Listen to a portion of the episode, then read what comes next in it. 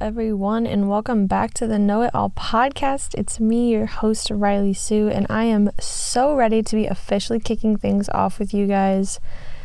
I have been completely overwhelmed and so grateful for all of the support and, um, you know, love that I have received over the past week since I announced that I was doing this podcast.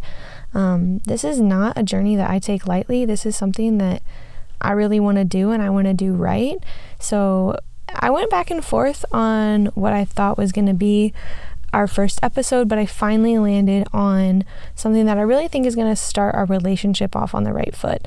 I think that you're going to get to know me pretty well, and it's kind of a test for you guys too to see what you think of the topic. And, you know, if this is kind of a journey that you're going to be interested in. I think this is going to be a really good show of what I want to do. So, without further ado, I know you guys have your snackage already. I got some water because you know hydration is key. But you guys clicked on the episode, you know what the title is. We're covering the dancing plague of 1518 today. This is fascinating and fantastical stuff, guys. So, I'm really excited, and let's just go ahead and get into it. Now, I would not be shocked at all if most of you guys had not heard of the Dancing Plague of 1518. This is not really something that most people learn about. I first heard this story when I was in college during a medieval literature course. That class was one of my favorite classes I ever took during my undergraduate degree because I was actually one of three people in the class, and most days I was one of one people in class, if you're picking up what I'm putting down my classmates did not really show up. But I loved that because that meant that I got to spend a lot of one on one time with what was probably one of the coolest professors I ever had during school. A incredibly well versed folklorist, a really cool, just like woman, human in general. Dr. Schmidt big ups to you. I love you. Um, but yeah, we were studying medieval literature, and it's a literature course, so she's not going to get into the nitty gritty of all of these things. She just used it as an example of some broader thing during the Middle Ages. But I was hooked. And the facts and speculations around this incredibly wild incident did not disappoint once I dug into it. Our story this week is set in Strasbourg, a city in the Holy Roman Empire that's situated along the Rhine River. Um, this is at the border of what's now modern France and Germany, and we are approximately 275 years before the French said off, off, off with her head to Marie Antoinette, and they're in Strasbourg this week screaming, Dance, dance till you're dead. I hope that someone gets that Yeah Yeah Yeahs reference. Otherwise, I just really embarrassed myself. Um, but it was originally a Celtic city along the Rhine.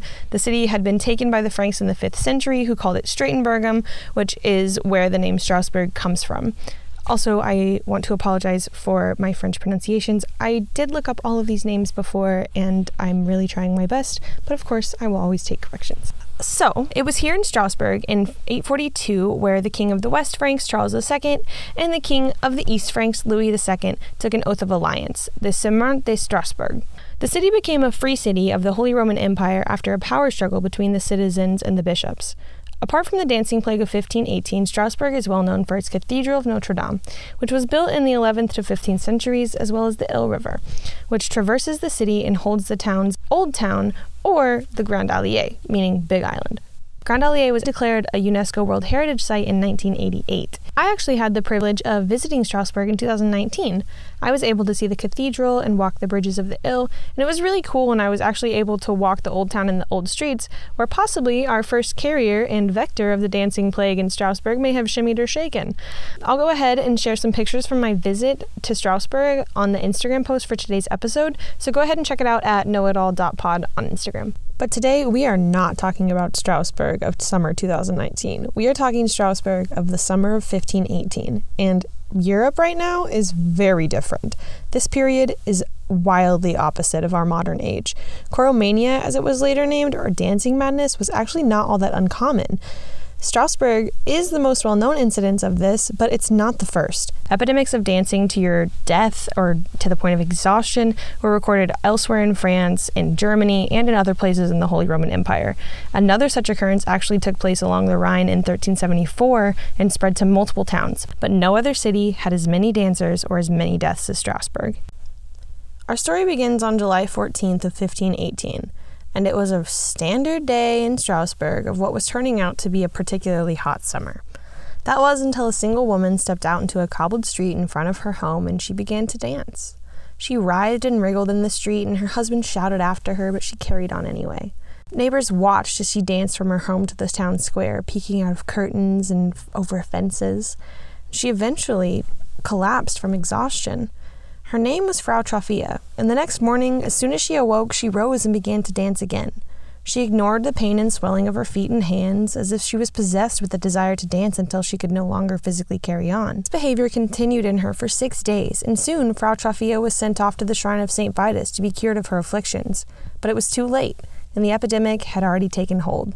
It had already spread to more of the citizens of Strasbourg, and within a week there were more than 30 infected with the dancing plague, all of them, day in, day out, boogieing, nonstop. Like Troffea, many of them were being sent the three day cart ride to the shrine of St. Vitus, but this disease was spreading way too quickly. By August, there were more than 400 that were infected with the dancing plague, and they were dancing nonstop all over the city. The ritual repeated itself in all of them. They ignored their bloodied and swollen feet, and they danced to the point of collapse. The dancers would sleep and then immediately rise and begin the compulsion once more. They did not seem to be bothered that their actions worked them to the point of exhaustion and that their physical bodies were failing them. Some of these people were losing their lives.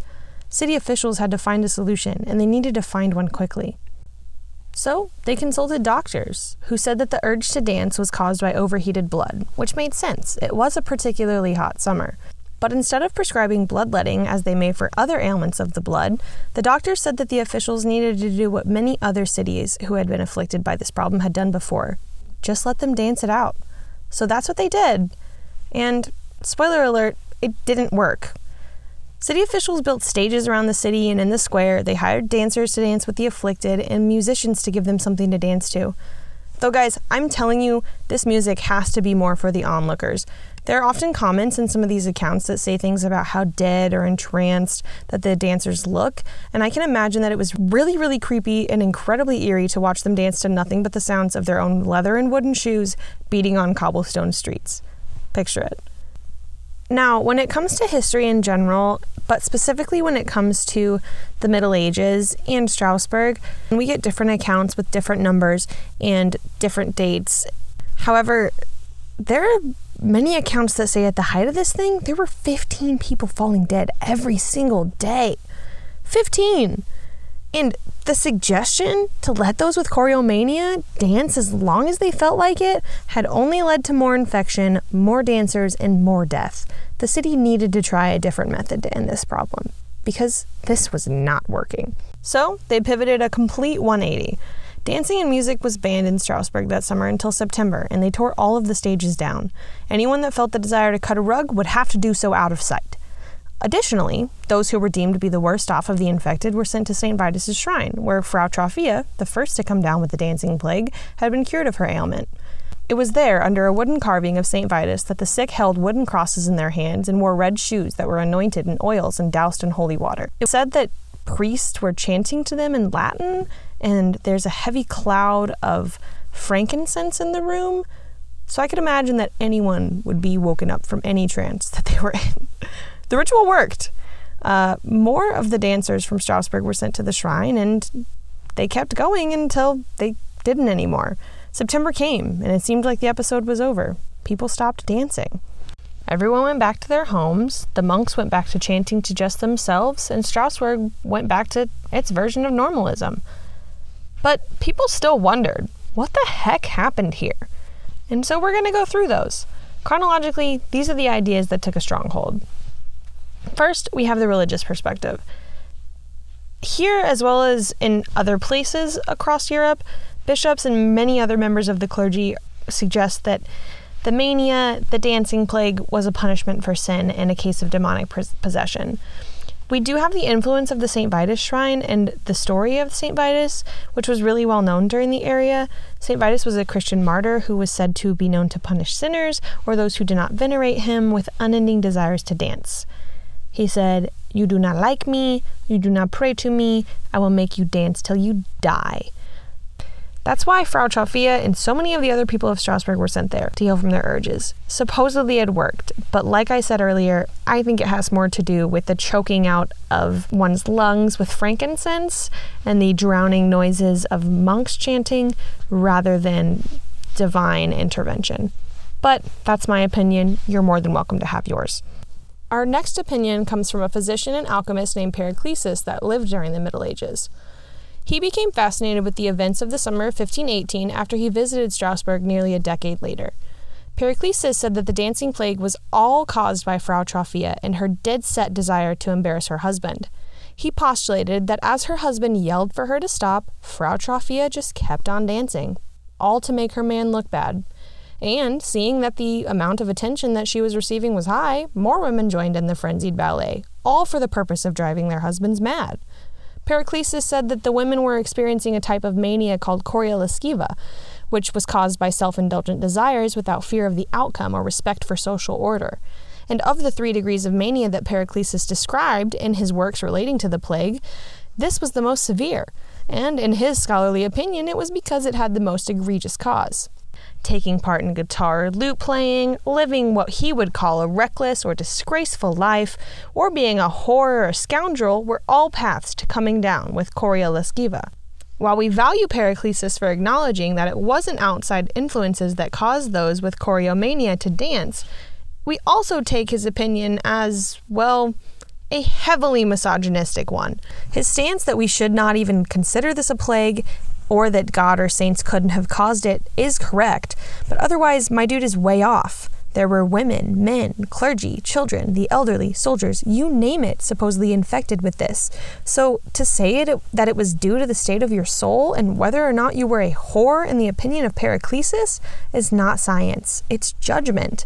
Miss me with it, Paraclesi. The next widespread idea that took the center stage began in the 20th century with a group of investigators who blamed rotten rye bread for the events of 1518. For a long time, it was believed that ergot, a fungus that grows on the grain rye, was the culprit of the mania that had been experienced by the people of Strasbourg. This idea was debunked by John Waller in his 2009 book, A Time to Dance, A Time to Die, where he essentially concluded that yes, ergot can cause convulsions along with hallucinations, but it also constricts blood flow to the extremities. Think about how it would feel trying to dance endlessly with your hands and feet asleep, all staticky and painful. You know, like when you get out of the car after a long car ride and you're beating your foot on the sidewalk. Yeah, no, I'm not dancing then. And you may have also heard of ergot as the culprit behind another more famous event of mania, the Salem witch trials. Personally, I don't think that ergot is to blame for either Salem or Strasbourg. I just think that for a while, it was probably easier for historians or people to blame these kinds of events on something mystical or something physical like ergot. But from what I can tell you, you'd probably be too busy seizing, getting gangrene, or having violent diarrhea to dance if you'd been poisoned with ergot to the point of convulsion. Now, if we look at the historic, economic, cultural, and geographic context during the time leading up to July of 1518, then I believe we are on the most accurate and interesting path to this event. To put it simply, the people of Strasbourg were primed and ready for this to happen. They'd been building up to this for at least the last 20 years. Every other dancing plague that had occurred in Europe, from the first in 1374 to that faithful day in July, had all taken place near the west side of the Holy Roman Empire, near Strasbourg. On top of this, there were events that many people in the Middle Ages would have taken as signs or indications that those living in Strasbourg were going to have a cataclysmic event like this one. Many say it began with the 1492 comet, which planted the seeds of apocalypse and doom in the minds of a highly superstitious people. Since the turn of the century, Strasbourg residents had experienced peasant revolts, floods, cold temperatures, bubonic plague, and three straight years of famine. In 1518 alone, there had been droughts which led to bad harvests, political instability between the bishops and the townspeople, syphilis outbreaks, and more. All of these factors combined with the idea that the residents of Strasbourg believed that St. Vitus could and would punish them, that was enough for the epidemic to take hold, and it did. This mass hysteria or mass psychogenic disorder was caused by the deep and long running stress that everyone in Strasbourg had been experiencing. Humans are easily led and highly suggestible creatures, and it's possible that feeling overwhelmed with the weight of the world just felt easier if you could just start dancing and it was within the expected norms of your society. You were, after all, living in Strasbourg, and it seemed that the heavens had it out for you. I really think that John Waller said it best when he said in his book, quote, The minds of the choreomaniac were drawn inwards and tossed about on the violent seas of their deepest fears, end quote. It's there, guys, in those combined murky waters of gender, religion, history, economics, and fear, that the truths about the summer of 1518 lay. So, whether you think it was a punishment handed down by divine forces, it was caused by overheating and exhaustion, or simply the case of an entire population pushed to the ends of their mental ropes, the Dancing Plague of 1518 is an event that's both perplexing and fascinating. That summer, the perfect storm of fear and superstition festered over Strasbourg, and the only way it could be fought was with hope that it would end. Though it has been studied and retold endless times over history, the exact figures for how many people died, exactly what happened to end the problem, and what caused Frau Troffea to begin dancing in the first place remains lost to history. But we can be sure of two things here. The story will probably never stop being told, and Paracelsus is a jerk. so that's it, guys. That's the end of the pod, the end of our first episode. Um, I really am excited to hear what you guys think. I'm really excited to keep going and keep learning together. Uh, I know I revealed this episode um, last week whenever I dropped the trailer, but I'm not going to let you know the title of each episode um, until the day that it comes out, just because that way, if I need to pivot for any reason, if I need to use something that I might have backlogged, um, you know, that happens. I have a life too, I have things going on. But this has been really great. I've had so much fun. I am definitely just kind of sweating in my closet right now because I have to keep all of my um, you know, HVAC system turned off because it's uh it makes noise. But yeah, I'm just this has been awesome, guys. This has been so much fun. I hope that you enjoyed. I hope you'll join me next week in the pursuit to know a little bit about everything. Please like, share, comment, subscribe, um, and please just mostly stay safe out there. Until next time, guys. Thanks.